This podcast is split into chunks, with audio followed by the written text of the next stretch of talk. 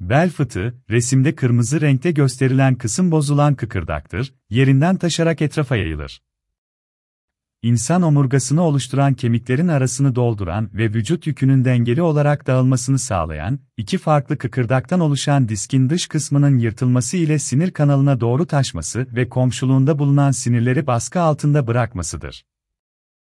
Bel bölgesinde 5 omurga ve bunların arasında disk dediğimiz yastıkçıklar vardır, bu yapıları destekleyen bağ dokuları ve kaslar omurgayı tamamlar.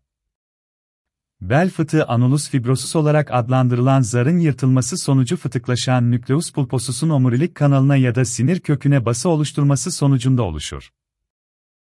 Diskin fıtıklaşması hangi omurga kemikleri arasında oluşmuşsa o bölgenin adıyla anılır.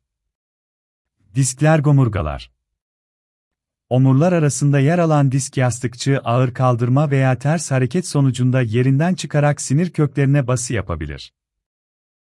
Bu durum başlangıçta, yani basının hafif olduğu durumlarda sadece bel ağrısına neden olurken, daha ileri safhalarda kalça ve bacak ağrısına da yol açabilir. Sinir basısı nedeniyle ayakta kuvvet kaybı, uyuşma ya da refleks değişiklikleri meydana gelir.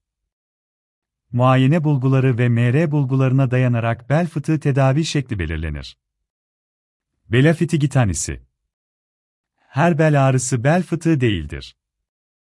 Bel fıtığı tanısı Beli ağrıyan hastaların tomografik veya MR incelemelerinde raporlanan hafif derecedeki fıtıkların hastalar taraftan okunması ya da doktorunun hastaya bel fıtığı olduğunu söylemesi sonucunda çoğu hasta bel fıtığı tanısını kendisine yakıştırır ve bunu kabullenir.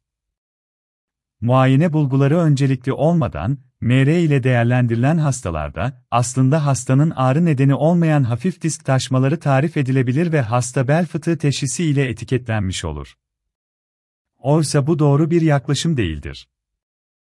Bel fıtığı düşüncesi ile günlük aktivitesini kısıtlayan ve kas çalışmasını azaltan hasta aslında kendine zarar vermeye başlar.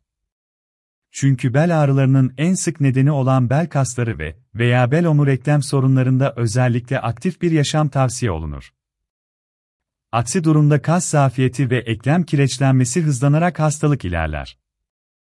Yaygın olarak görülen bel fıtığı belirtileri, bel ağrısı ve bilhassa bacaklara vuran ağrıdır. Daha ileri aşamasında bilhassa bacaklarda olmak üzere, ayakta uyuşma, güçsüzlük, nadir olarak da yanma ve inelenme tarzında şikayetler olur.